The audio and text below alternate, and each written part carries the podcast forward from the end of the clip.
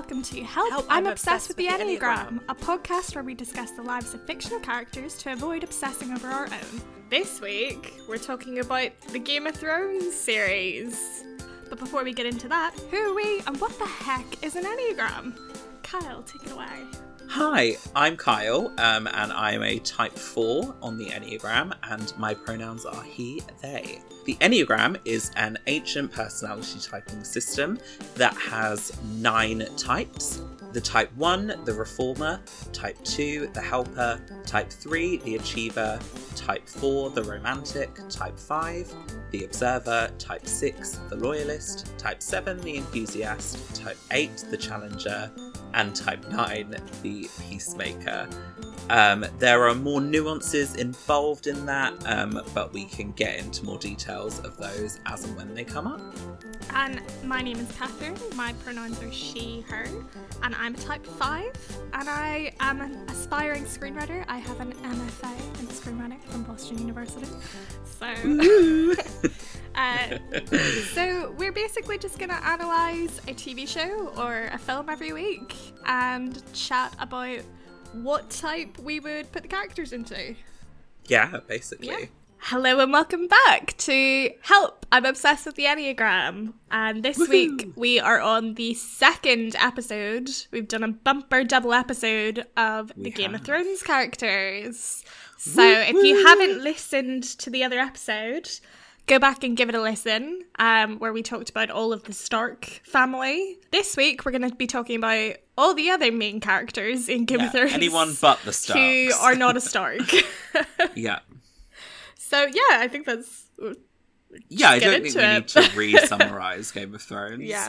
Um, if you're on part two, then if you if you're not sure what Game of Thrones is, just go and listen to part one because we at least explain vaguely what Game of Thrones is. But Yeah. also, we're about to give heavy spoilers. So oh like, yeah, cross the if you don't know what Game of. Thrones is, like maybe give it a watch. Yeah, Before you listen to this, but if you're never going to watch it and you just want to hear us chat about the characters for whatever reason, listen away. yeah.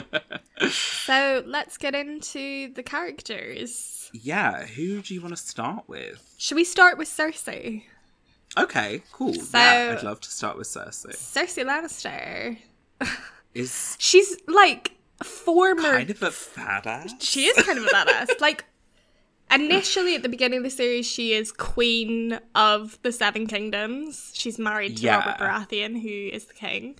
Yeah, Um, queen via marriage. and she has two children who are next in line and through oh three children oh yeah of course she does one of I was is like, just you're forgetting one child. she's sent away so I forgot Yeah, she's sent about away and then dies. Yeah. So like, she's not three, well she has two children she has two boys that are next in well, line. yeah, I think she doesn't really acknowledge her third child. So no, they send they send her daughter off to get married to Dornish prince, and Yep, she and she unfortunately murdered dies. by the Dornish people. Yeah.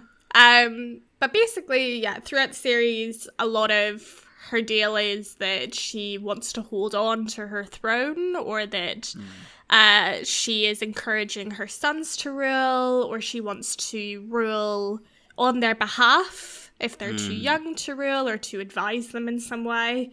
So she's kind of desperately struggling to hold on to her throne via her sons throughout the series. Um, Yeah. So yeah, what type do you think Cersei Lannister is? Okay. So Cersei was actually my most difficult character this week uh, to type. So I, to be honest, at in the end, just kind of relatively arbitrarily picked one of the two types that I was in between. Okay. So, but then I like did some more thinking about it after I picked that type, and I was like, no, I think I've picked the right type. So I typed Cersei as a type three, the achiever. So I did this because she kind of believes she is the best. She cares a lot about like position and power and being on top she, yeah, kind of feels entitled to inherit the crown. She sees herself as her family's true heir, even though she's a female and she has two brothers. She's like kind of a complete narcissist. Yeah. Uh, ultimately, like she has an incestuous relationship with her twin brother Hmm. that she basically only maintains while her brother agrees with everything she says. Yeah. And yeah, then there's a lot of power of, play going on in that relationship. Yeah, kind of a bit creepy with her kids because she just essentially sees them as like extensions of herself, much Yeah. like her father saw of her. But ultimately, deep down, I think she is super insecure and she kind of hates herself. And I saw someone describing her saying that she hates her own femininity and that she mm. kind of wants to be masculine. And I was between a type 3 and a type 8. And the differences between them is deep down, type 3s feel shame and are ashamed, mm. whereas type 8s deep down feel anger. And I think that Cersei is more ashamed of herself than like angry at the world. Yeah, I think she's a bit self centered rather than self assured. And I think ultimately she's motivated by value and being valued rather than by just overall power. Mm-hmm. I think. Yeah. Well, she, really gets contr- her. She seems to get her value from her power. Yeah, exactly. Um, yeah, she's focused on her self image. She's critical of others. Other people don't really like her. um, but ultimately, she's like not honest with herself. And I think that's why I went for three rather than eight because eights are so sort of. They don't really give a shit about other people Yeah. Because they're so self assured and like, yes, I know what I'm. Yeah, and she does really Whereas care. she's like, I need other people Yeah. to be like, yes, you are doing the right thing. yeah, of she does. What were your thoughts? I also typed Cersei as a type three. Oh, okay. Um, I did dabble a little bit in other types that we'll chat about in a minute, probably when it comes to her wing. Mm. But yeah, mainly for the same reasons that you did that she is uh, ambitious, she's status conscious, she is like desperately trying to hold on to power, she is concerned with what other people think of her, even though like, she kind of gives off this outward energy a lot in the show and the books that she doesn't care what anyone thinks, but like privately, she very much does. Mm. Especially when it comes to like people she actually cares about, like her sons and like her relationship with Jaime is something like she desperately cares about but never wants to admit to mm. him. Yeah, so I thought, yeah, because she wants to to be admired and she wants to feel yeah, valuable and feel like she is still worthwhile. I went for a type 3. I think they do a lot of really interesting stuff in the show between her character and Margaery Tyrell's character yes. where she definitely feels displaced by this younger, more beautiful woman who's coming in. And something that I really loved in the books when I was reading her about her character is um this does come up in the show, but they kind of focus less on it. Whether it's in the books, it's like something that Cersei like ruminates on in her private time a lot, which is that when she is a little girl, um, she goes to uh, like Oh. a fun fair or something like that, and she meets this witch who uh tells her her future, and in the like prophecy that she tells her, the witch says that the like the king will have 20 children but cersei will only have three. And she says like gold will be their crowns which cersei in- mm-hmm. interprets to mean like cool they're going to be the king's children. But actually we know that like gold is just the color of their hair because they're her brother's mm-hmm. children. And that that they will all die like pretty early. And she mm-hmm. asks like if she'll be queen one day. And the witch says she will for a time but she will be replaced by another younger more beautiful who would cast you down and take all you hold dear so mm. that's i think why cersei is so on edge Yeah. whenever like anybody knew like whenever sansa appears cersei's like She who, who the fuck are Sansa. you whenever margaery appears she's like who the Yeah. fuck are you she's like And then desperate not yeah she's like desperate not to be the queen. not to be replaced by anybody. Um, Yeah. And like also the way that she sort of relates to men and to the men that she chooses to marry Mm. because she never marries Jaime But like there's stuff early in the first couple of seasons with her and Sansa where she like essentially gives Sansa advice on how to deal Mm. with like being with a man and she's just very Yeah. much like yeah get over your fairy tale notions like open your legs and have a have a baby like get on with it because that's what you need to do for him to value you and for Yeah. you to be important enough to stay around which like completely shatters Sansa's notions of her because Sansa has Yeah. this whole thing of like she wants to be like loved and I think Cersei would rather be feared as a Mm. than loved A hundred percent. Yeah, I think I agree with everything you're saying. Like, yeah, it's kind of everything I had in my notes. And one thing that like finally solidified it for me was uh, it's from the Wisdom of the Enneagram by Don Richard Riso and Russ Hudson, which is uh, the first Enneagram book I bought. Um, it's a thick old uh, book. But it has the varying levels of healthiness and unhealthiness. And I think we can both agree that Cersei is kind of at her most unhealthy essentially for the entire sh- show. yeah um, so, and this is kind of what solidified it for me. So, it says at the most unhealthy for a type 3.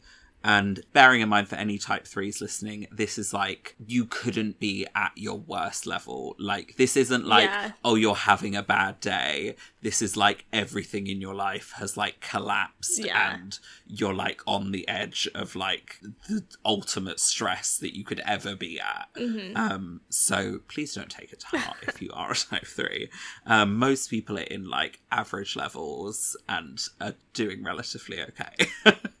but it says unhealthy threes feel that there is nothing they can do to win the positive attention of the people whose approval they need and may lose control of their rep- repressed hostility and rage. Mm. So, and I think that's where we see where I was like considering eightish tendencies was because she goes to this place of like hostility and rage. Yeah. She starts sort of just acting rather than trying to get people's approval. She's just like, fuck this. I'm going full ham and Yeah. blows up a fucking church. yeah They seek revenge on real or imagined tormentors, attempting Mm-hmm. to bring down whoever they feel has rejected them. And like, Yeah. I think we see that with Cersei time and time again. I think especially in the last season, like she basically she doesn't do that much in the last season. Not really. She's basically sitting sitting on her balcony with a glass of wine most of the time. Yeah. Uh, Lena Headey getting that paycheck. but it's Lena also I think that is her she basically at that point like she can't even walk out onto the streets. Yeah. It's like a common problem with the Lannisters is like they're meant to be kings and queens of this city and they can't even go out into their own city because the locals hate them so fucking much. Mm-hmm. Yeah. That she has completely like retreated back into this safe place of the castle and has surrounded herself with like guards that will protect her at well, all and costs. people who will just say yes to her, basically. yeah So where do we? Where do you feel like her wing is? Because I've got I- my own thoughts. think that she is a wing four. Oh, me too. um because like initially whenever i was thinking about types i did think about whether she was a type 4 for like half a minute Hmm. because i think i don't i think if she'd had a better childhood and like been like raised better like if she'd actually been given any sort of like you know sense of like creativity or Uh-huh. self-worth maybe she would have a slightly different personality because like Not to say that there's anything like, wrong with threes, but threes at their No, worst no. are yeah like I think we've talked about this on the podcast before about how threes seem to come up a lot as like villains of Mm. shows and I think that's probably just because they have that ambitious streak. yeah, it's In their easy to personality. make ambition like villainous. Yeah. But yeah, I did wonder if she was a four initially because like when she is happy Mm. and like content, which we don't see her happy and content that much, but like when she is, she is very much like she allows herself to be in her emotions Mm. and is like happy to see the beauty in things. Mm. Like she does definitely like love her children very much. Like that's something that's like remarked a lot in the series and in the books is like that she is like if nothing else, she's a very like good mother. Like Mm. she she might not be like a good wife or a good ruler, but like she cares about her kids Mm. one hundred and ten percent, probably to their detriment. Yeah.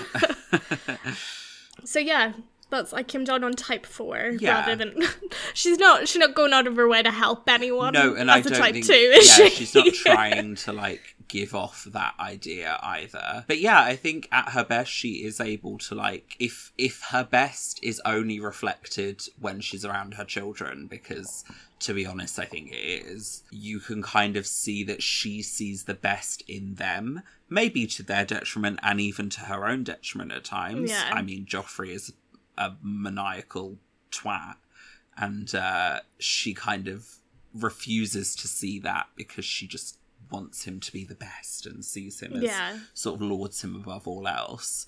Um, but yeah, I think yeah, a wing four makes sense for me. Yeah, it's kind of more introspective as well, and yeah, that makes yeah. sense to me. Okay. Yeah. Cool. So next, that means we come to your fave, Jaime, Jaime Lannister. People probably listening at home are like, Jaime Lannister's your favorite character? what? It's fine. I revealed because that he Sansa's does my favorite. like in the week. show he does some dodgy shit like he i think he's my favorite character because i think he is one of the most complicated characters on the show like he does so much horrible stuff he kills people he sexually assaults women like he is not in any bounds like a perfectly good person No. he, yeah, he has this incestuous relationship with his sister. Yep. Like, mm, there's a lot of there's a lot of stuff going on. But like weirdly, with all of this crap, he does also have this like thing of wanting to be better. Mm. Like and I don't know if that comes across so much in the series as it does in the books. But like in the books he is constantly sort of thinking about himself not in a sort of self-centered way necessarily but like thinking about like his actions and the actions that have led him to wherever he is at that point in the story hmm. and going like should i have done that? Could i have done better? Why do ever why do all these other people have like these expectations of me? Like why am i not a good father? Why am i not a good partner? Like he has a lot of like self-doubt hmm. So I yeah, I really struggled with him because I was like, he's like this, no, he's like this, he's like this, but I think it's just because I find him to be very like multifaceted Yeah, no, I think he as a is. character. And I would say, like, even f- as a perspective of someone who's only seen the TV series, I think you do get that portrayed. Yeah, I the think they TV try they do try to give him a redemption arc. Yeah, on the show for sure. But like, so like, I, before I give him a little time, I'm just gonna read a little quote from Do one it. of the books, which is like such a beautiful quote. Because yeah, I just his bits were my favorite bits to read. So I think this is from I can't remember which book this is from. It doesn't say. Um, it says he's just out in the middle of nowhere. Uh, Jaime lay on his back afterwards, staring at the night sky, trying not to feel the pain that sneaked up his right arm every time he moved it. The night was strangely beautiful. The moon was a graceful crescent, and it seemed as though he had never seen so many stars. The king's crown was at the zenith, and he could see the stallion rearing, and there the swan, the moon made shy as ever, was half hidden behind a pine tree. How can such a night be beautiful? He asked himself. Why would the stars want to look down on such as me? Oh, So like that's like those sort of thoughts come up a lot with his character where he's like we'll be looking at something like that and then be like he feels like unworthy of it. So I yeah, I went back and forth and eventually I'm still not even sure, Do but. I think I'm gonna come down and say that I think he's a type one. interesting. okay, Which maybe is wrong, but explain away. Do it. But like my I kept just coming back to this thing of like he's not a very good person, but he does seem to really have this strong sense of right and wrong. Um, there was another quote that I find that is also in the books when someone asks him, uh, this I think it's the second book. How can you still count yourself as a knight when you have forsaken every vow you ever swore? And he says so many vows they make you swear and swear, defend the king, obey the king, keep his secrets, do his bidding, your life for his, but obey your father, love your sister, protect the innocent, defend the weak, respect the gods, obey the laws. It's too much. No matter what you do, you're forsaking one vow or the other. Mm. So that seems to be like his internal conflict and struggle is that like he has no idea which of these vows that he should be upholding.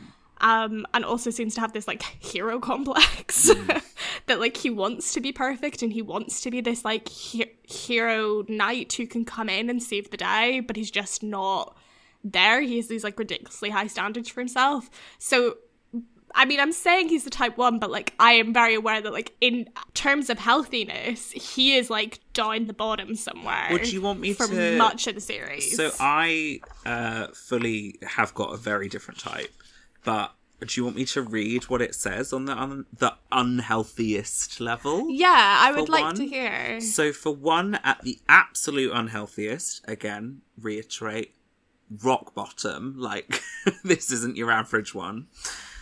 It says, the realization that they have lost control of themselves and are doing the very things they cannot tolerate in others is too much for unhealthy ones. They try to rid themselves of the apparent cause of their obsessions in themselves, others, or the environment, possibly resulting in self mutilation, murder, or suicide.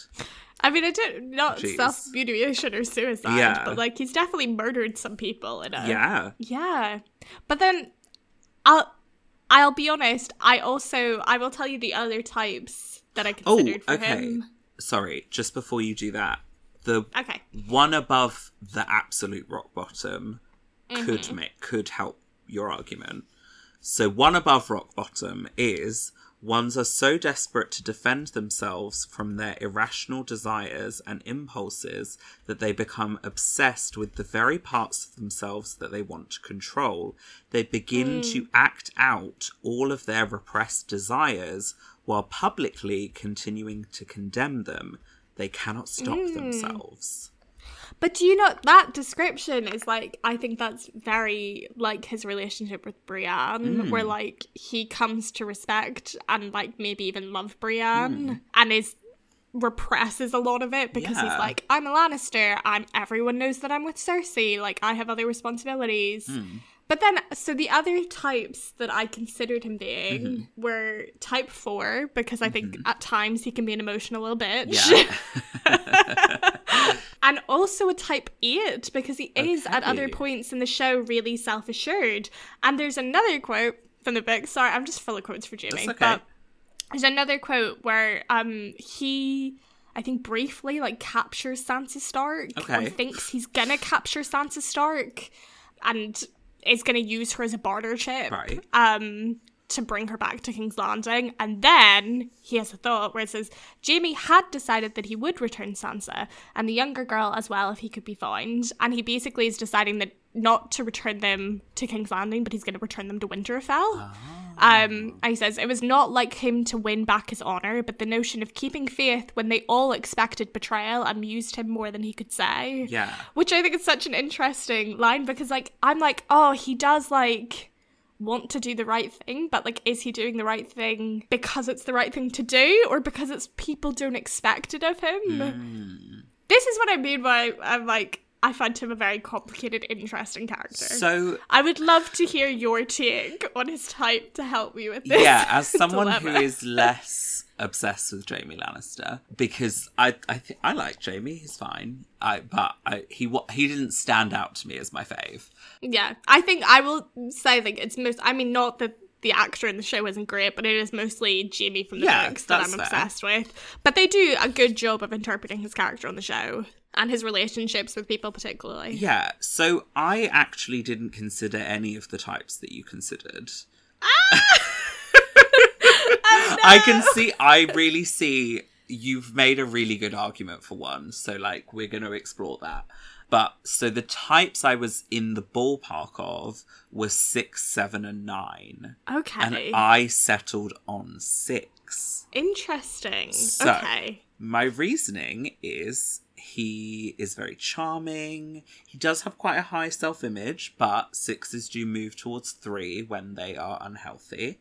Um, Mm-hmm. So that was sort of where I was going with that. He kind of loses his identity when he loses his hand, and so he's like searching for. Yeah, one hundred percent. But yeah, so he learns to be decent when he's with Brienne. Um, Mm-hmm. and he starts to show off that deep down he is very honorable. yes, He he's he's so loyal. He's never been with anyone except Cersei, apparently. oh, I actually forgot that. He's dedicated. He tries to be chivalrous. He doesn't always succeed, but Mhm. on the whole, he does try and be chivalrous.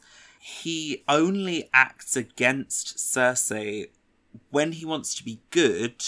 Like, he sort of has a moment of, like, okay, I'm going to act against Cersei, but then he kind of still tries to maintain loyalty with her and kind of can't keep it up. He's like, Yeah, he can't help but kind of be compelled to follow his family because that's who he's sworn loyalty to. Like even Yeah. Tyrion, who everyone else in his family kind of disregards, he actually supports and tries to help. And yeah, he kills the Mad King to like save mm. the world kind of thing. But Ned actually says something really interesting to him that he says, You served him well while serving was safe. So I feel like Jaime follows people and lords them Yeah. above all else when it's safe for him to do that. And that thing of him killing the Mad King is like it's not a decision like he regrets, but it is a decision he thinks about yeah, a lot. definitely. in terms of like was this the right thing to do like i did this because somebody had to do it and now everybody calls me kingslayer Yeah. and like this fucking sucks but like yeah it's not necessarily that he regrets having done it it's that like the consequences that come after it are kind of shitty for him that Hmm. Yeah. he has to like put up with this name and this image And so, also on sort of you typing him as a one, I think he does see a lot of injustice in the world, yeah but I don't think he actively tries to do anything about it. yeah and that's where i like got stuck with it Tend to, but maybe I suppose Mm. he is unhealthy, so Well, that's yeah. I was like, oh, I kept gravitating towards one because I was like, he thinks so much about like the ethics of this world, Mm. but I kind of agree in that like I don't think he doesn't go out of his way yeah. to always do the right thing. In fact, like sometimes he's given a choice and he does the wrong thing Yeah. to fuck someone else over or to to play somebody out of like spite in the moment. Yeah, and I think I saw him as a three, as a six almost because, like, he, because of this kind of thing of having people that you kind of go to to like bounce ideas off of. And I feel initially hmm. that's like Cersei, Tywin, even Yeah. Tyrion to a point, and then it sort of becomes Brienne almost. And he starts sort of lauding Brienne above all else. Yeah, because he's like, she wants to be a knight, and he really does like support this idea Yeah. for her of being a knight. He's like, yeah, you can be a knight. I will help you be a knight. Like you should be a knight. And he does see Cersei as kind of doing the wrong thing, but kind of always sticks by her, regardless, Yeah. because sixes are like fiercely loyal. yeah, that's. I was gonna say the bit that I've like discounted. I think because I didn't enjoy the way that it was written at the very end of the series when he goes back to Cersei and Yeah. basically dies with Cersei. I really did not enjoy because I really enjoyed him and Brienne's relationship. Yeah. And it's not that like that wouldn't be a true character choice for him. It just felt rushed for me Yeah, in the show. I get that. But like, yeah, that is what he does. Is like Yeah. he remains loyal to Cersei to the very end, and And I also think there's this thing with sixes where, like, there's two sides to a six, where there's this kind of like, they have sort of, it's really like interestingly described in the wisdom of the Enneagram, but they kind of like on the one hand, are really suspicious and like untrusting of others, but then on the other mm. hand, are like super trusting and just kind of go with stuff. Like they kind of are always sort of at odds because they want to trust things, but they don't trust anything. And I Yeah. think that Jaime He does really have does have two sides to himself Yeah. where on the one hand he's like i don't want to trust anyone and then on the other hand he's like yeah but i also trust these people like so much Yeah.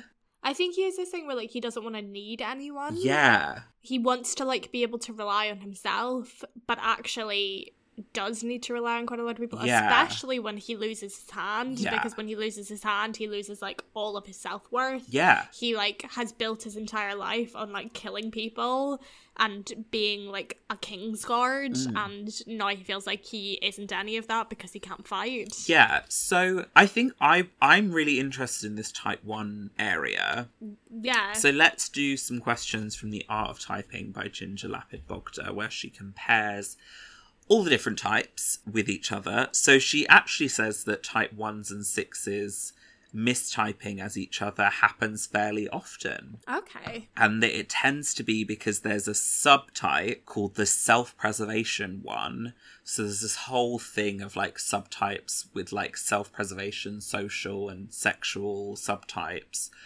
Yes, I- I, read a little bit about this, but I don't know. i don't know it. loads about it all the like enneagram experts for the last sort of five years or so have gotten very obsessed with subtypes and like Mhm. if you go to like enneagram conferences and stuff which i've attended a couple online uh, like every, everyone fucking loves a subtype um but i don't fully grasp the concepts of subtypes Yeah. and i don't quite know all the nuances of subtypes so for me personally i don't pay much attention. yeah, attention I think that them would be a bit complicated Yeah. to get into on this podcast. uh, because also a lot of people on like Instagram seem very aware of subtypes, and I'm less aware of them. So Yeah. yeah, I tend now to. that you've said that, I remember that it. whenever I've been reading uh, the Millenneagram Yeah. by Hannah Paasch, she talks about uh, social and sexual subtypes. Yeah. and I was like not really sure what they meant. Yeah, I. good to know for reference. Yeah, if we ever do like, I've been considering whether or not we should do like episodes where I just kind of like talk about aspects of the Enneagram.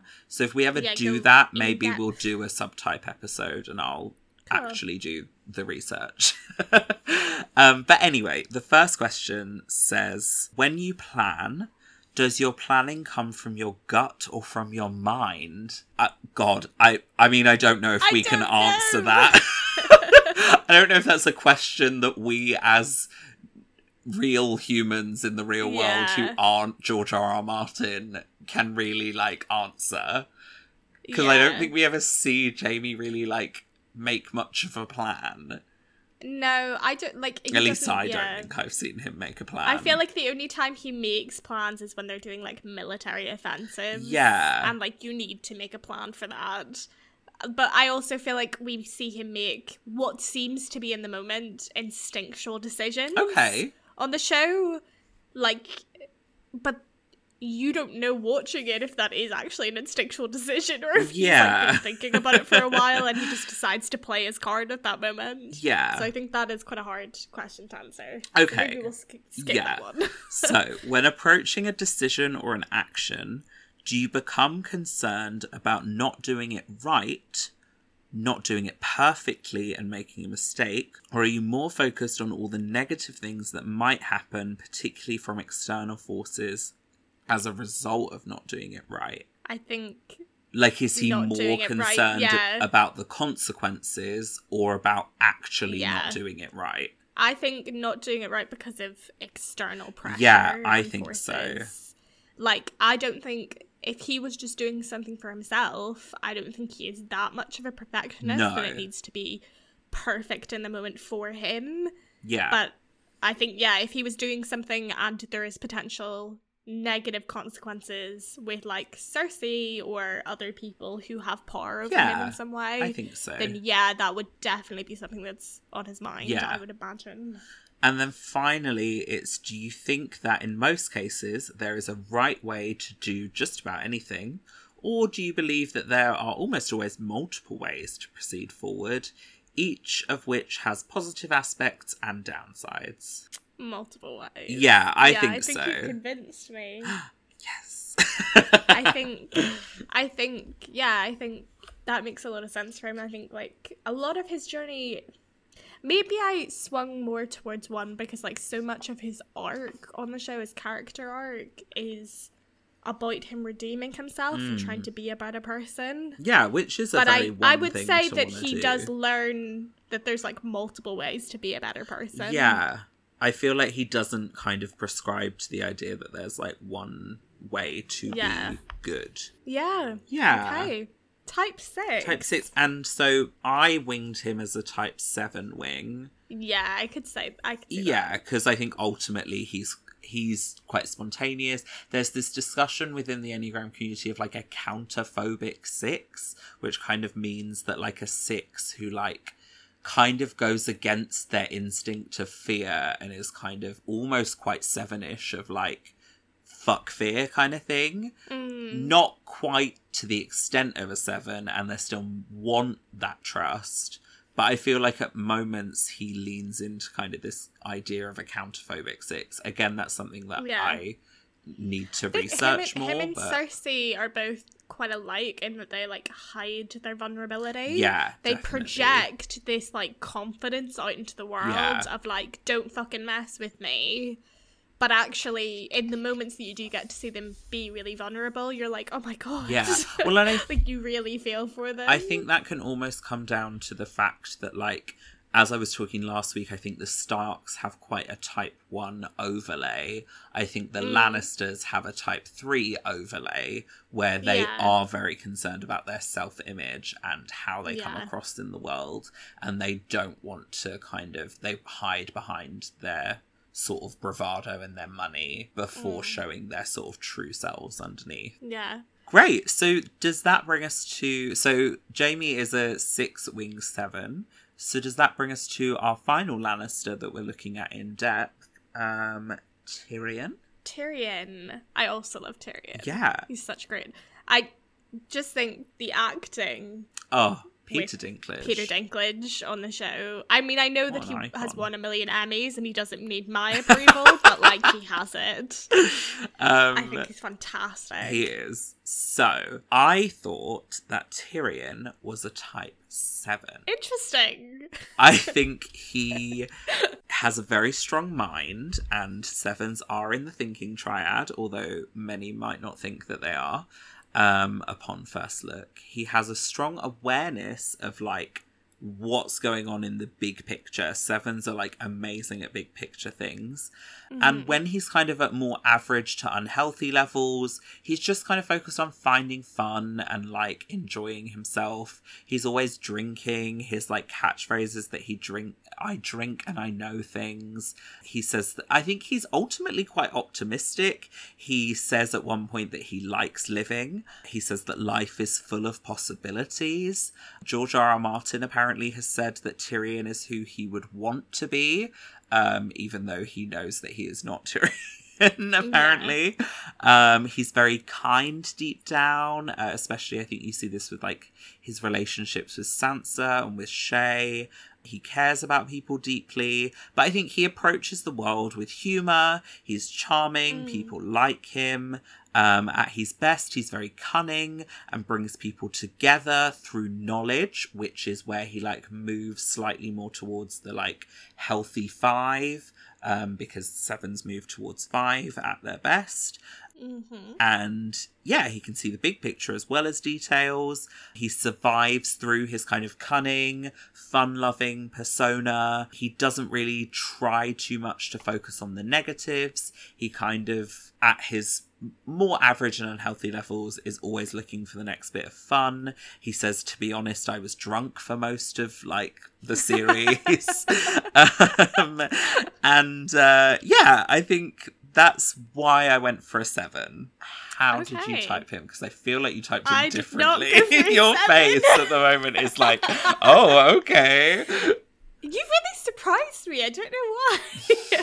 I just I did not think of a seven for him at all. But whenever you explained it, I understood more like your Yeah. thinking behind it. But that is not what I. Where did you go? I'm so interested.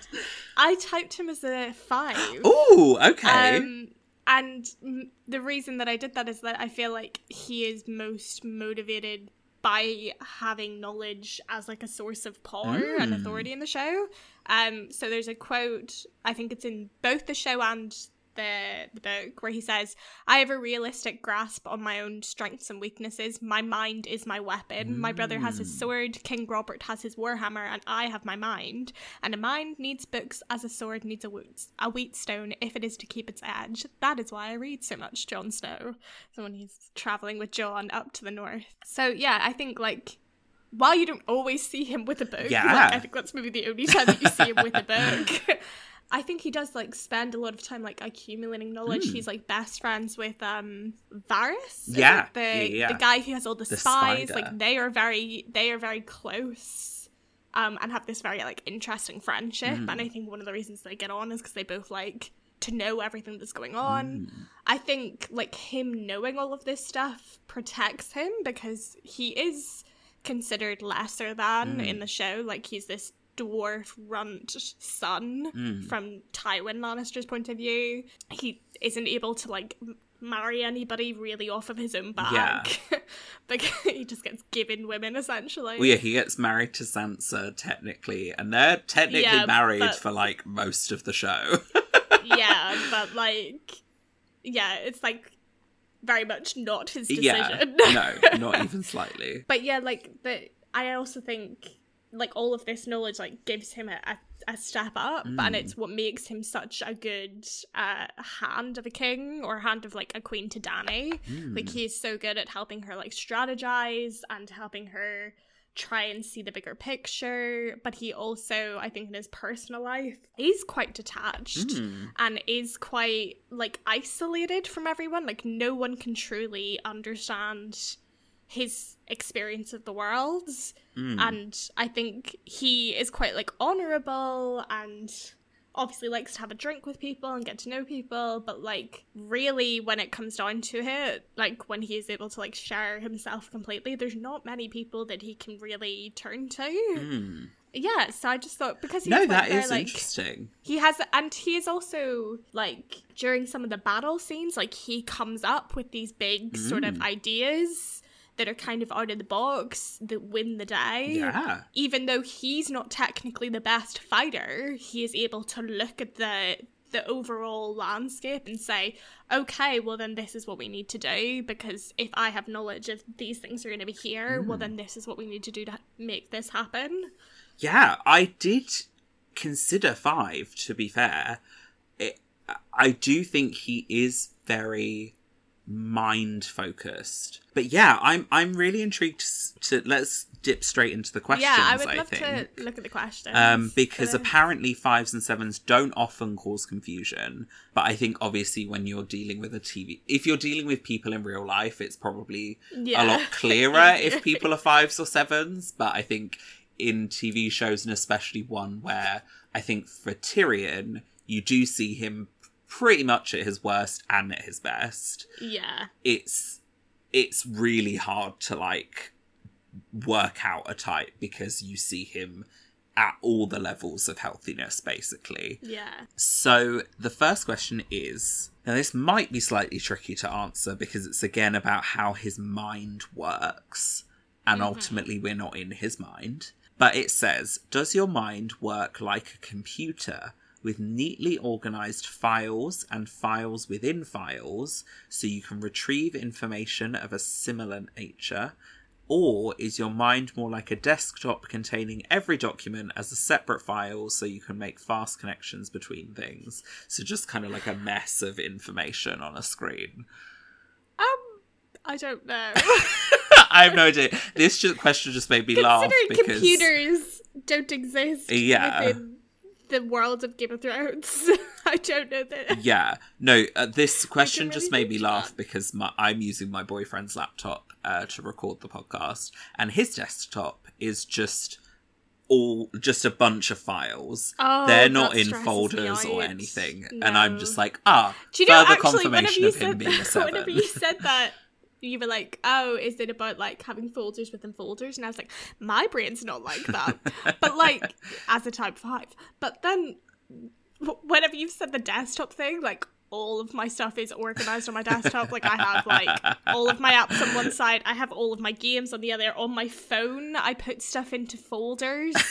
All of the apps on my phone. So I have like a money folder, I have a social media folder, Uh-huh. I have a folder to do with like book apps. Like yeah.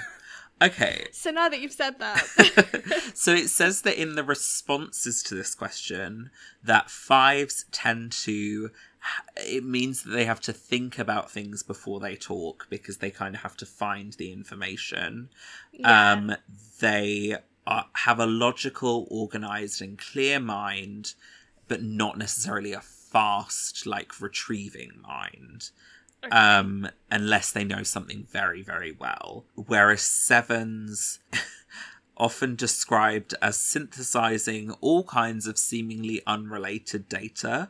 So they just sort of bring together a big mesh of ideas and they're like, here's all the ideas I have. And I'm pulling things from like everything I know in a very sort of Mhm. fast and like different ideas kind of just rush out of them. Mm. I don't know eh, how well we can answer this sure, question, yeah. to be perfectly honest. I can't think of like a specific scene or anything like that where which would be a good indicator. I think we So can. I think maybe Yeah, we can probably answer the other two better. I would say. Okay. So this one is when you feel fear. Are you usually quite aware of it, and what do you typically do in these cases? Or are you less familiar with the emotion of fear? And if you do experience it, what do you typically do? So basically, what happens when he's afraid? I think when he's afraid so like the the example that I'm thinking of, I think is it's one of the early seasons when uh King's Landing is attacked. Mm, the Battle And of he- Blackwater? Yes. And he is frightened Yeah, for his life. definitely. But he does choose to go out and fight. Yeah. Even though he is like, I'm gonna die probably, but I'm gonna go out and do it anyway. Um Yeah, so it says that fives are very familiar with fear and can give you examples of times they've been very afraid. Um, Yeah. They're thoughtful and introspective, um, and they tend to step back, reflect, and strategize about how to deal with what they're feeling. Whereas Mhm. sevens may indicate that they feel fear occasionally, or they might not even know how to answer it, and that uh, sevens, if they feel fearful and anxious, they most often kind of go into their minds and think about something else, usually something pleasant or positive, and if that doesn't work, they will think about almost anything as an unconscious method to move away from fear. So they just kind of go fuck fear basically, and they don't they wouldn't know how to answer a question about fear really. Mm. I, with that explanation, would say he's more of a five Mm. for that question because I think in that scene he is not necessarily going fuck fear, and I don't think fear is a an emotion that he like feels unfamiliar with. I think he I is think like right. quite fearful a lot of the time. He just knows how to deal with it. Yeah. Like he's able to to put it somewhere and be like, cool, this is how I'm gonna deal with this. Hmm. Like I think that scene is very much him going, I'm probably gonna die, but I am gonna accept that and I'm gonna go outside and I'm gonna fight because somebody needs to step up. Yeah. Yeah. So yeah, I would lean towards a five, I think. Yeah. I'm gonna yeah, I'm gonna accept you saying that because I'm not sure. um so then our final question is how would you describe the way that you engage with other people? Do you step back, observe, and then decide whether you want to engage with another person? Or do you move towards engagement with others and engage as long as you can with someone you find new and interesting until you get bored? So basically, a new person is of- in front of him. Does he Mm. move towards them and go, hey, let's find everything out about you that's interesting or new? Or does he kind of go, hmm, I'm going to wait a minute? No, I think he is an observer. I think he would wait and watch somebody and then come up with them. Like I'm pretty sure he does this with Jon Snow, where like he basically just watches him a lot in the first Mm. like episode or two. Does. And then whenever they start traveling together, he remarks and he's like, "You have this chip on your shoulder by being a bastard, and you need to get over it." And Jon Snow is like, "What the fuck?" an accurate depiction, let's be honest. and Tyrion's like, "Yeah, dude, come on." Lol. I think I'm I'm semi shocked at discovering this, but I think you've convinced me of five yeah, because I yeah I think maybe yeah his seven tendencies probably come from his unhealthy levels. Well, I would- yeah, that's what I was going to say. I think it's very interesting that a seven when they are healthy moves towards a five, and a Mm. five when they are unhealthy moves towards a seven. Because I could see that when he is unhealthy, he is like scattered. He does do impulsive things. He drinks. He like fucks prostitutes. He's Mm. he very much is like like I think when he is not feeling good about himself, that is when he would walk up to a stranger and start a conversation and be like, "Tell me everything about yourself." But actually, those situations tend to get him in trouble Well, because Yeah, and now I'm even thinking like when he when Varys first is kind of like, I want you to basically become Daenerys's advisor. yeah, He's very much like, oh no, I don't know enough. Like I'm not, Yeah. I'm not skilled enough. Which like is a very five thing. Fives want to be competent and like know stuff. They want Yeah. to come to the table being like, here's all the information I have. And unless they Yeah. feel confident enough to go, here's everything I know, I know everything about this topic, they don't want to do it. They're like, no, Yeah. I don't want to do that. Whereas a seven would kind of be like, yeah, lol, why not? Like, yeah, I'll learn on the job. yeah. And yeah, I did con yeah, I considered five for a moment, but it, I think I got too wrapped up in his unhealthy tendencies. Yeah, and I think the idea of like uh when a five is healthy that they are more like an eight. Like the moments when he is in control, he is very self assured. He is a really good leader of is. people and Oh men God, when he is in a good place. So much. So where do you think his wing is then? I think he is a wing four. Okay. Because he does appreciate beautiful things. He appreciates beautiful women. he appreciates beautiful wine. Like he does indulge in his emotions and like his like especially when it comes to relationships, he very much is like, cool, I'm gonna be in my emotions for this and like feel what I wanna feel. yeah. He just takes a little bit longer to like put it out Yeah. Well, and I think fives with a wing six tend to be a bit more fearful of the world in general, and I don't think he's that fearful No. of the world. He's got the fear Yeah. there a little bit, but it's more a fear of like him being taken advantage of or him Yeah. dying in the world kind of thing. Yeah. Rather than like a just generic fear of the I think like so much of yeah, so much of his like character comes from this thing of him being this like dwarf Mm. that everybody is like you're ridiculous and you're not fit to rule. Yeah. That like I think his biggest fear in the world is being like incapable Yeah. and useless. Yeah, a hundred percent. I love that.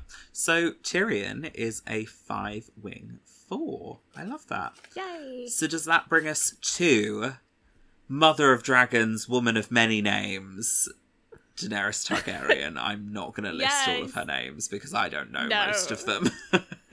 I mean that takes up like a paragraph yeah, every time.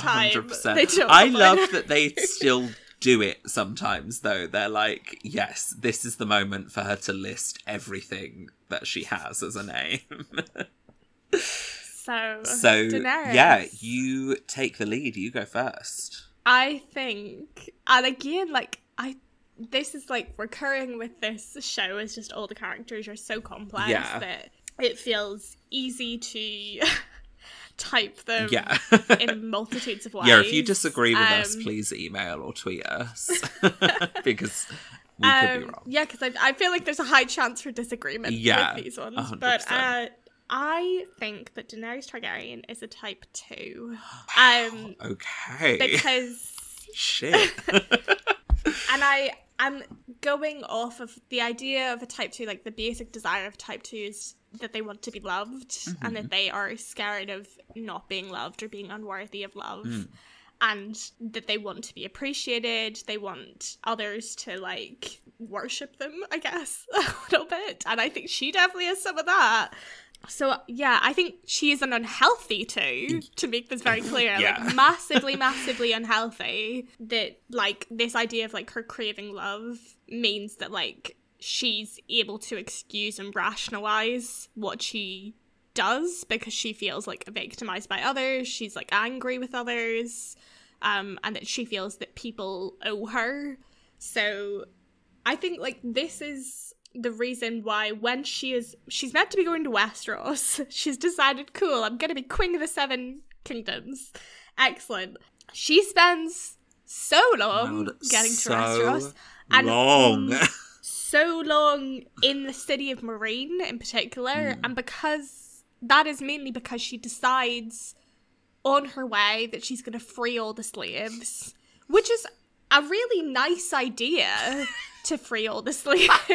like, don't get me wrong, we don't want the slave trade. no, absolutely not. But like she does not think about the consequences Not even a that are going to come with that. Like she doesn't think about the fact that some of the slaves are don't like have been with these families for ages. They don't want to deal Well, with the consequences and are, like, consequences of going elsewhere.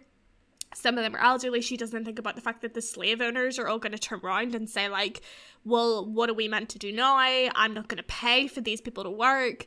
She has these dragons. She's like, "The dragons are fine. I'll just send them out into the world." One of her dragons eats all of the sheep in the surrounding city. Everyone comes to her and is like, "Hey, your dragon ate all of my farm animals," and she's like, "Oh no." Whoops. So like she does all these things that like she thinks is gonna help people and she expects in return that these people are gonna love her, they're gonna make her like a queen, everyone's gonna everyone is so excited for her to be Queen of Westeros. Like people constantly tell her and she constantly seems to need this like affirmation hmm. That like, oh, in Westeros there is like secret parties and people are raising the Targaryen flag in secret, like they're waiting for you to come. And like she seems to really cling on to this idea and really need it hmm. and really need to be like wanted and loved in that way. Hmm. But in a very unhealthy way where she like uses it to excuse pretty much everything that she does. Hmm. So yeah that was my my issue with Interesting. Um, because I think like when she is healthy, whenever like she has her relationship with um Khal Drogo in the very beginning of the series, like they have such a beautiful romance. You know, like once you get over the fact of how they met, like they do genuinely come to love each other. Yeah. that like you can see that she has the capacity to be healthy more like a four mm. and like be very like giving and like creative and loving and like very much putting her emotions on a, like a plate for him. And when she is stressed out i think she does act more like an eight where she is like fuck this. Everyone has pissed me off. I'm just gonna burn down this entire village now because that's what you guys deserve. Yeah.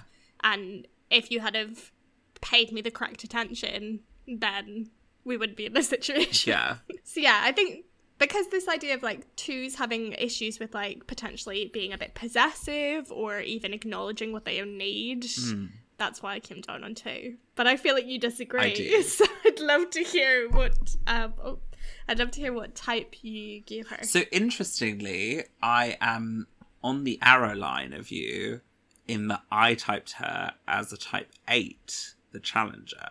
Okay, I can see that. Yeah, so I think that she views herself as this like protective mother that is gonna like change the world and like she is the leader that everyone needs. Like she has quite a sort of high idea of herself.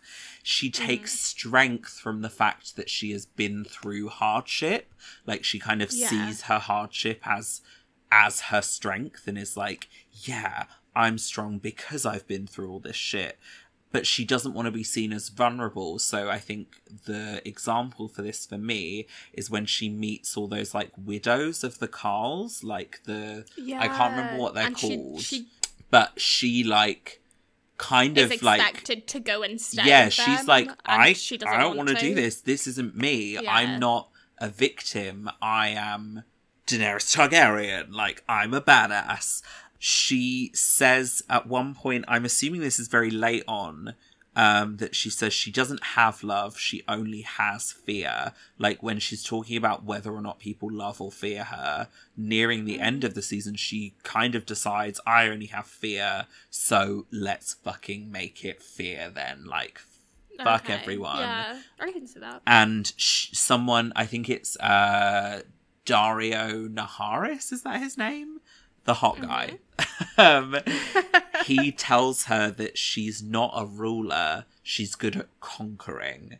like she's a conqueror and i feel like that's very well, that's eight. basically what she does when she is yeah not in Westeros. Is that she moves from city to city to city, basically taking them under her control, Yeah. and then like she leaves behind a lot of Yeah. mess.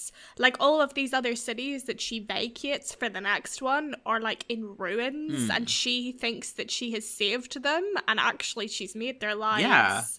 a lot more difficult. Yeah, and I think she refuses to negotiate. She kind of just goes, Yeah, this is what I'm doing. Fuck all of you. Like with the whole slave thing, the slave uh, owners and the slaves come to her with a variety of issues that they're experiencing and she's kind of like well i made this decision so that's the decision we're sticking with and mm. she says that she has faith not in the gods but in myself. She sees herself as no ordinary woman.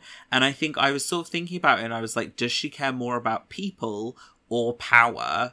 And ultimately, I think she chooses power. Like when you see Yeah. her destroying King's Landing with like riding on her dragon, burning everything, she's not Yeah. considering the people. She's considering vengeance and power and the throne. Like she just wants that power, and she likes. I think the reason she like ends up liking the Dothraki is because they're sort of raw and like hardy, and she like sees them as Yeah. she sees herself as similar to them. And when like And I guess this thing of her collecting these names, like Yeah. throughout the show, her names get longer and longer and longer. Like it's less about the fact that she has broken these people's chains. Hmm. It's more about the fact that she gets to say she is. Yeah. Daenerys Targaryen, Breaker of breaker chains, of chains, yeah. mother of dragons. Like Yeah. that it it is a status symbol to some extent. Yeah, and when like even when like Viserys is killed, like she just says quite like coldly, like she's just like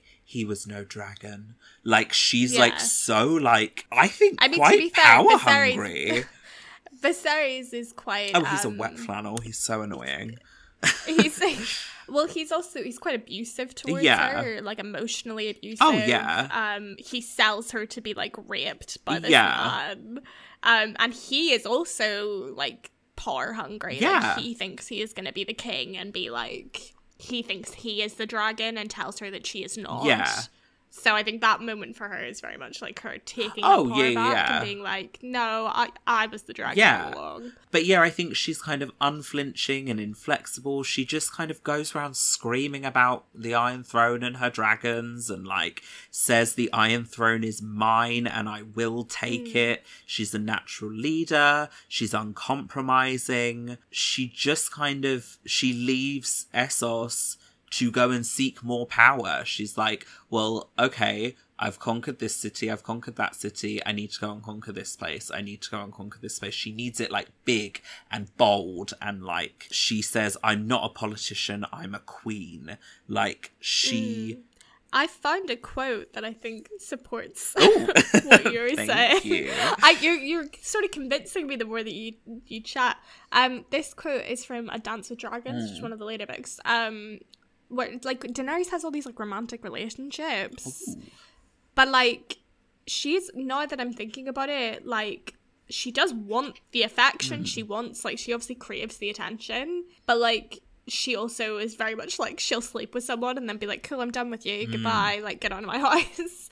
and even whenever she falls in love, like none of her romantic relationships are lasting. Mm. And like, but they never become like she is like afraid of like marrying someone and then being king because Yeah, that will displace she her as loses queen. her power. So this quote uh, says Daenerys Targaryen loved her captain, but that was the girl in her, not the queen. And um, she says Prince Rhaegar loved his lady Lyanna, and thousands died for it. Daemon Blackfyre loved the first Daenerys and rose in rebellion when denied her. Bittersteel and Bloodraven both loved Shiera Seastar, and the Seven Kingdoms bled. The Prince of Dragonflies loved Jenny of Oldstone so much he cast aside a crown, and Westeros paid the bride price in corpses. Her love for Daario is poison. Ooh, what she calls it. which is very she a see- which- because they're yeah, like afraid of that sees love- vulnerability, that weakness. like that if she were to have a partner it would ruin her it would ruin her ability to rule Yeah. and that people would die because of it yeah, I think she. Yeah, I agree with that. She like leaves Daario in Essos just to be like,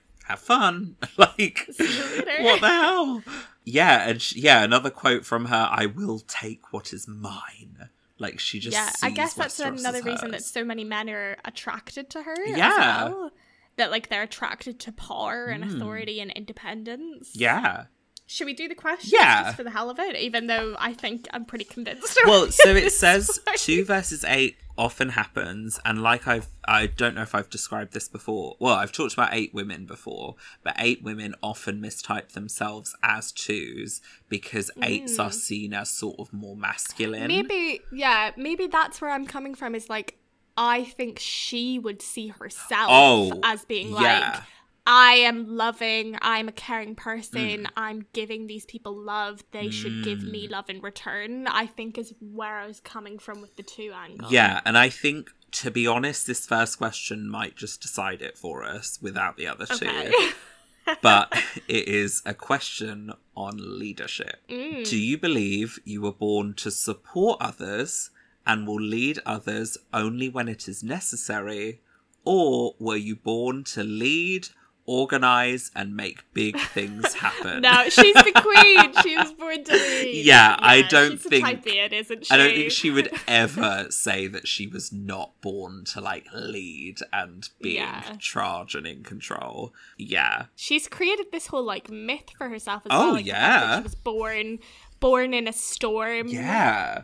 And like that she had to be spirited away and was a secret princess Mm-hmm. for so many years. Like she has like created her own mythology. Oh yeah, she's she is an icon, and I think for a very long time I was like, yes, absolutely, I want Daenerys on the throne. And but to be honest, as it got longer and longer, I like loved when she like destroyed everyone with her dragons. but also, I was no, like, I was like, oh, this probably Yeah. isn't great. Like, I th- I think like for a really long time I wanted her to be the queen. Yeah. And then when you sort of see all of the damage she's done in her Yeah. wig, you're like, um, maybe maybe not. too much. probably for the best. maybe that, don't burn uh, the people that you've come to save. yeah, probably for the best that Jon Snow. Uh, What wing did you give oh, her? uh, completely forgot about wings. I gave her a wing seven because I think it. She's, you know, she. yeah. Although I, yeah, I think she's more like impulsive and spontaneous than she is like Yeah. Thoughtful and like peaceful. I think she wishes she was a wing nine, but I don't think that she is. No, I can see that. yeah, that would be my Cool. yeah wing for her. Daenerys Targaryen, type it with a wing 7. Yeah, great. We have two more Characters We have two more characters. We have been going for an hour and ten. This might be our longest episode. This, I think, last week we were able to agree a lot more, mm. surprisingly. Um, and. Yeah. this week we've had a lot of disagreements. Yeah. These are tricky characters, let's not lie. Should we chat about Brienne of Tarth? Yeah, that's the order I've got them in. So, cool. Brienne of Tarth is our next character. Think Brienne of Tarth. But I think I think Brienne of Tarth is fairly easy. To, I think so. type. I, I, for a moment, I was like, when I was first researching, I was like, wait, what? And then I was like, oh no, she's easy. So I typed her as a type one. Yes. Okay. I, I like looked at you then because I was like, Catherine's going to say something else. Um, No. So I think she is very loyal and chivalrous. She is a true knight. Um, Yes. She is honourable, noble, morally upright, willing to die for what she believes in. Yeah. She does have we'll a go to the ends of the earth Yeah. to find Sansa and Arya after Jesus she's promised Catelyn on her Christ, deathbed. does she go above and beyond to find Sansa and Arya? She uh, has an idealized view of what it is to be a knight and an idealized view of how the world should be. And she ultimately wants to believe the world is good and that people are good. Um, and she wants to be good. She's very serious. She doesn't really know how to have fun, bless her. She maintains her vows. She sticks to the rules. She lives to serve, but she struggles to find the right person to serve because they keep dying. But she wants to serve like good people. Like Yeah. she serves Renly initially, and she sees Renly as a really good person and as someone who like upholds what she believes in. Then she serves Catelyn because she sees Catelyn as a upstanding person, and then she serves Sansa. I think like when she's having to deal with Jaime, she like doesn't want to deal with Jaime. She judges him a lot because she has a particular black and white view of how people are. Jaime, as we were discussing, is like the greyest of grey areas Yeah. and she like doesn't know how to deal with a grey person because she sees the world as like good and bad and so she Yeah. has deemed jaime as bad but then jaime kind of makes her go wait what like and kind of blows her mind a little bit I think to bounce off of that, when she is very like healthy, and like I think this is something that Jaime brings out in her. Uh, ones become more like a seven when they're Mm. healthy, and she is very like spontaneous and like a little bit more like he sort of goads her a little bit Yeah. sometimes into being a little a little less a serious, little bit more rebellious But when she's in a, a not healthy place, they can be like moody and Mhm. irrational, like a type four. And like she definitely has some moody faces in show. She. Pulls some faces. So yeah, I completely agree. I Yeah. think she's ethical 100% type one. yeah Um, I gave her a wing nine because I Oh, felt okay. like she wanted, like, she wants just to have a good world and like to have peace of mind. But I could also see her being a wing two. I did type her as a wing two, and that's mostly because I think she likes the idea that people will rely on her. She mm. likes people relying on her, and I think Yeah. if she didn't have someone relying on her, she would feel at a bit of a loss. Like I think you Yeah, see when true. when Sansa is like, "No, I don't want you," and when Arya is Yeah. like, "No, I don't want you," they she kind of is like, "Well, no, like I'm I'm here to help you." Much Yeah, like a two, true. almost is like, "No, I." I, I'm my my job is to help you, so I am here to help you. I think like How what she can I help? really have from a two is like this need to be thanked for what she's doing though. Yeah, I think she kind of just wants to help people to help them. Let me yeah. let me have a look at the so there's uh, little descriptions of the each wing in the wisdom of the enneagram. So let me just find those. So the one with a wing nine is the idealist, and they are highly discerning, wise, and civilized.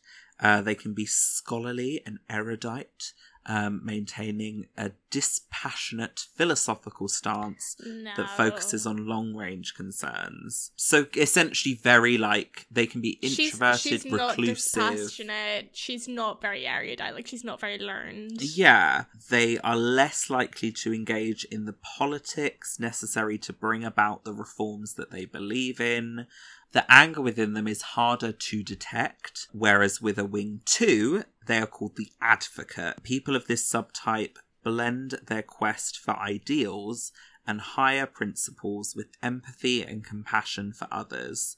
Uh, Yeah. They're less purely idealistic and they are genu- genuinely interested in improving the lot of mankind. Yeah, I think that's more. Yeah, they're more overtly passionate, interpersonal, they're very active and outgoing. Yeah, Brienne of Tarth, type one with a wing two. two. Yeah, I like that. And last but not least, Samuel Tarly. Oh. Gosh, this is a mammoth episode. It is. I love Samuel Tarly quite a lot. Yeah, He's so a sweet. Where did you find him on the Enneagram? I said that Sam was a type five. Oh no. um, but I did go back and forth between the type five and the type six. Ooh, okay. Because I feel like he is massively loyal Hmm. to the characters that he meets and like i think even there might be something to do with his house to do with like his house is meant to be a really loyal house Yes, it is. and then he sort of gets cast out from that but then sort of proves himself to be to be even better than like actually his family are Hmm. i i think i was leaning maybe more towards a six but then i read this quote from, from one of the books and it says before he had lost his sight the maester had loved books as much as samuel Tarly did he understood the way you could sometimes fall right into them as if as if each page was a hole into another world and I just that love that quote. idea that Sam that's how he sees books Yeah. as like this sort of escape into another world and a lot of his arc in the show and the um in books is about him trying to become a maester Hmm. uh for the night's watch um so he has to learn literally how to like know everything that there is to know Mm. about the history of Westeros. Um, he's sent like for training and like is basically just like left in a library, Mm. which is like he's he's like this is great, but he also does like miss his friends quite a lot. Hmm. So yeah, I was very between those two types. I landed on a type five. Yeah, I definitely considered five, and before going into like looking into Samwell, I was like, oh, he's a five. But I ended up actually typing him as a type two. Oh, And also, like, I was on the five train as well because, as I was saying earlier, George R. R. Martin wishes he was Tyrion, but he said he's actually Samwell. um, and I think George R. R. Martin is a five. But, so my reasoning for a type two is while he loves documenting knowledge and books, he does have this really kind, loyal side to him, and he always puts others in front of himself. He does want to become a maester, but when he actually goes to Old Town, all of the maesters are very five ish, Mm. and I don't think he feels like he fits in with oh that yeah, he does. Fit, and he ends up um, like stealing all the books to go and help Jon Snow and yeah. doesn't actually like complete his training.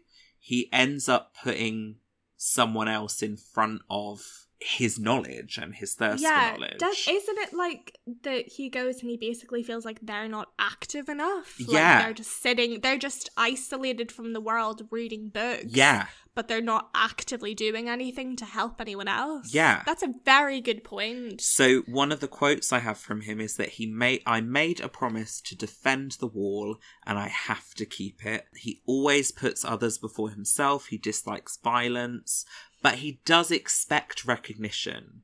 He Hmm. wants to he really wants to help and he is really giving.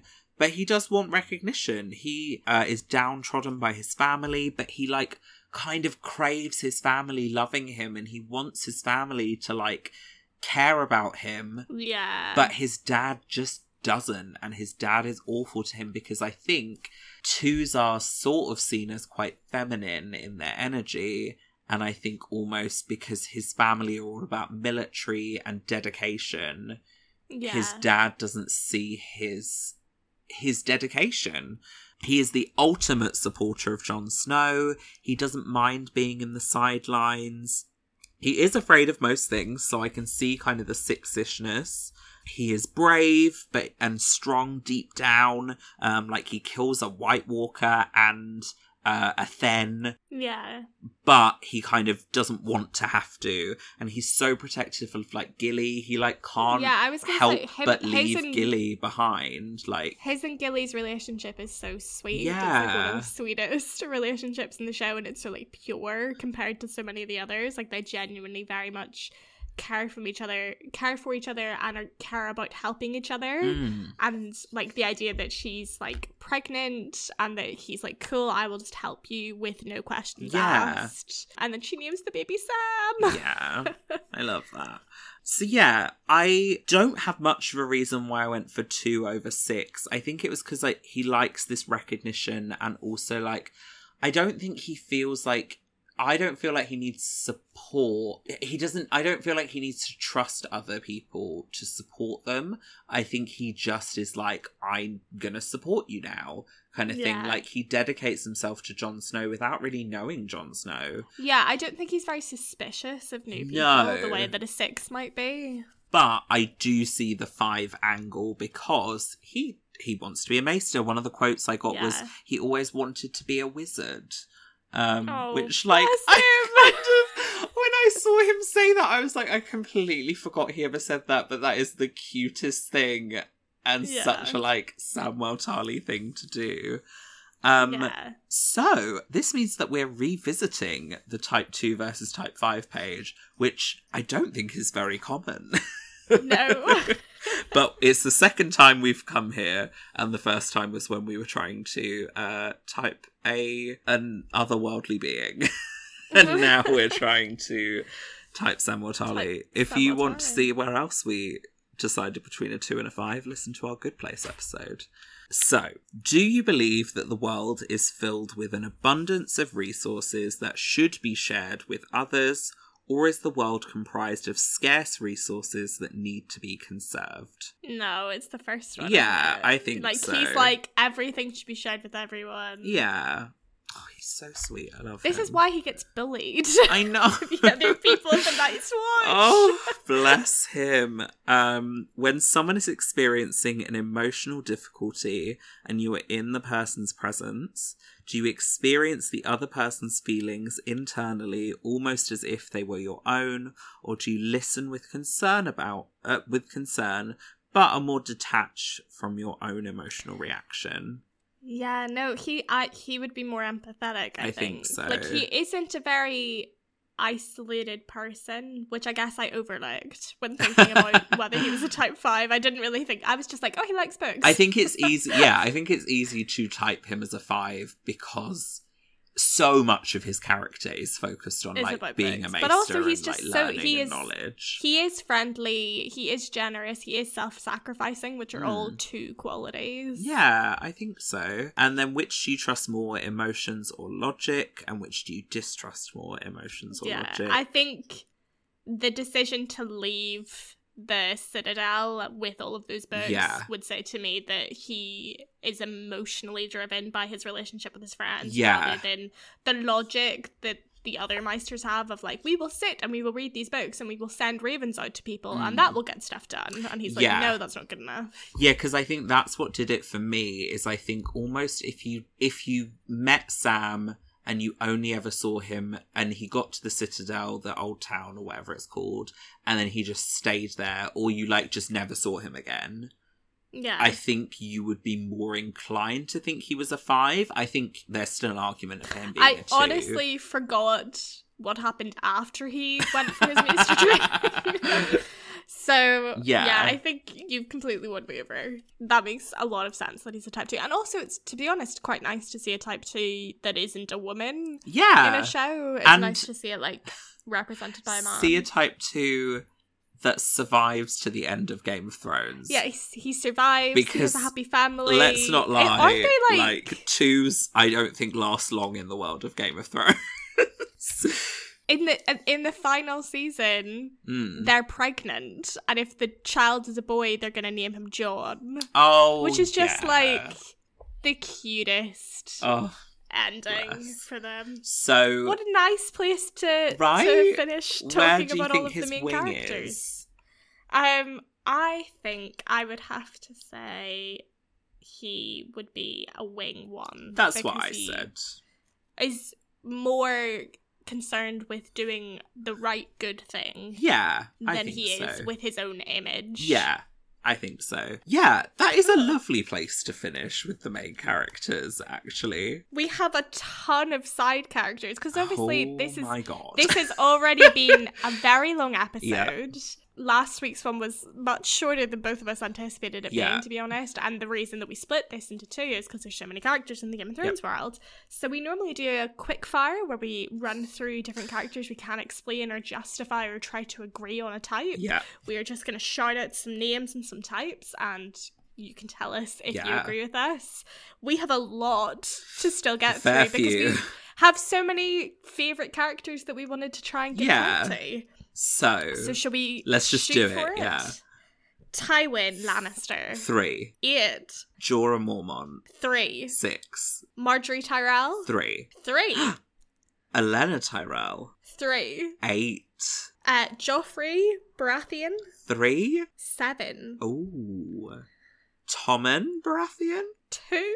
Nine. I feel like we see so little of him. Bless him. Uh, Melisandre. Five. Four. Uh, yeah. Uh, Stannis Baratheon. Eight. One. Robert. Shae? oh, sorry. Shae. Let's do Shae. I said type nine. I said type Shae. two. Okay. Uh, Robert Baratheon. Seven. Eight. Oberyn Martell. Two. Seven. Ah! Um, and then I'm just going to throw one more in that we completely forgot about is Varys. Oh, uh, three. Five, I think. That was fun. so many disagreements. I know. I think we could honestly, if we were to ever do a side character episode, it would be this series. Yeah, and I think like like we were talking about uh, in last week's episode, part one. Uh, so many of these characters are so multifaceted Mm. as characters, which makes them fantastic Yeah. characters. Oh, brilliant. Um, but makes them much more difficult to type than like the Winnie the Pooh characters were. Yeah. Um, do you have any more Enneagram thoughts after typing this multitude of people? Um, I might, but first, I think we should give our awards. Oh gosh, of course we should. so, Um, so we have awards that we give out uh, at the end of every episode of the person who is most like their type that they could possibly be, um, Mhm. and that is called the "Oops, I Did It Again" award.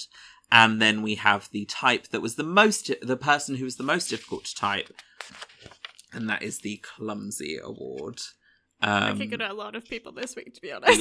yeah. so, who would you like to give the? Wait, is it you to do the "Oops, I Did It Again" Yeah, sure. award? Yeah. Who would you I'll like do to it. give "Oops, I Did It Again"? To? I will give the Oops I Did It Again award to Cersei Lannister for blowing up a church with her with lots of people in it and her daughter-in-law so that she can be queen me. again. That was that is a That is that is a peak type 3 action right there. that is the best ten minutes of television ever, though. Like, wow, that opening. Yeah. She goes for it. Yeah. So Um, who would you like to give the Hmm. clumsy award to the most confusing Wow. character to type? You have some choice. We have a lot of choice. Oof. Oof.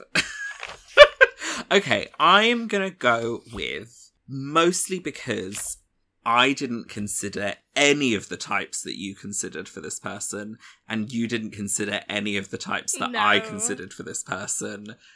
Jaime Lannister, because Yeah. wow, what a yeah it's it's interesting because i did watch a, one of the video essays i watched was like saying that jaime lannister is the most human character in the series and to be honest Mm, let's not lie that's uh that's probably more like accurate to how it is to type a real human being a real human being as opposed to a fictional character. um yeah so Amazing. yeah. Um, so my Enneagram tip following on from that for the week is typing real people very, very, very, very, very different to typing fictional characters.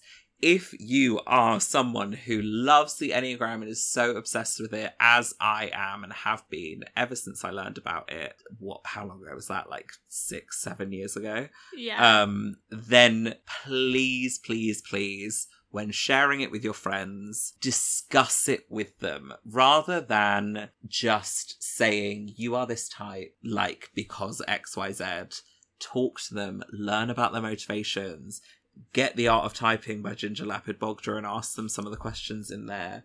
Get, I've got like, uh, three or four textbooks on the Enneagram and even I don't feel like I know that much about it. I've done Mm. Enneagram conferences, I've gone to Enneagram online lessons, like I I've done a lot, but even I don't feel prepared to just like go around typing everyone I meet. So yeah, real people are Yeah. very different to fictional characters. You could even Type with care. listen to our podcast together and yeah, what you think all the different characters That are would be such a good idea. Because I think the reason that we enjoy talking about fictional characters, we say we have, we're talking about fictional characters' lives to avoid obsessing over our own. yeah, I is because it's much easier to relate this stuff to your real life hmm. through the lens of a fictional character. So maybe. Yeah. you could pick a bunch of characters that you think are your type or Yeah. similar to you and talk about what types you think they are rather than directly typing a friend. because ultimately, like typing a fictional character has no bearing on the world. No. George R. R. Martin isn't going to come and to our houses and shoot us and because tell us we're wrong. we were wrong. Like it's yeah, no one involved in Game of Thrones is actually gonna care. What is Um, your writing tip for the week, Catherine? My writing tip for the week uh, is very much taken from this week's episode, I think particularly, Hmm. is um when using the Enneagram, if you want to use it as a tool for writing, I think go into the different types and really have a look at the different levels of healthiness and unhealthiness Mm. because I think so many of these characters are so well written because not only are they a certain type, they are a certain type that behaves very differently in very different situations depending on how healthy or unhealthy they Mm. are in that scene. So I think it could be a really fun writing exercise to have a Mm. character who is in exactly the same situation and you write them once and they are the healthiest they've ever been in that situation and you write that scene again and they are the unhealthiest they've ever been in that situation and just see how that comes out differently with the character. I think that could be a really fun I tool. love that idea. That's such a good idea. So yeah, that's it for Game of Thrones for the moment. If yes. you were obsessed with this and listened to all of it, all like nearly three hours of Jeez, podcast, yeah. and you want us to talk even more, there's so many more characters. I so we would probably be could go yeah, in and do a I would definitely be up for doing a, a side characters episode of this. Um although we fully reserve the right to only pick our favorite characters. Um, now we've done the main ones.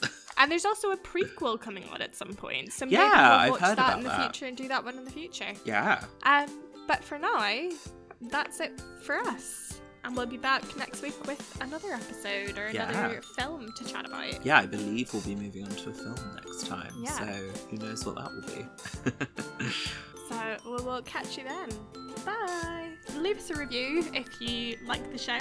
Um, you can follow us on Twitter at Ennea Obsessed. That's E N N E A Obsessed. We're also on Instagram at Enneagram Obsessed Pod. And if you completely disagreed with everything that we were saying, send us an email at enneagramobsessed at gmail.com.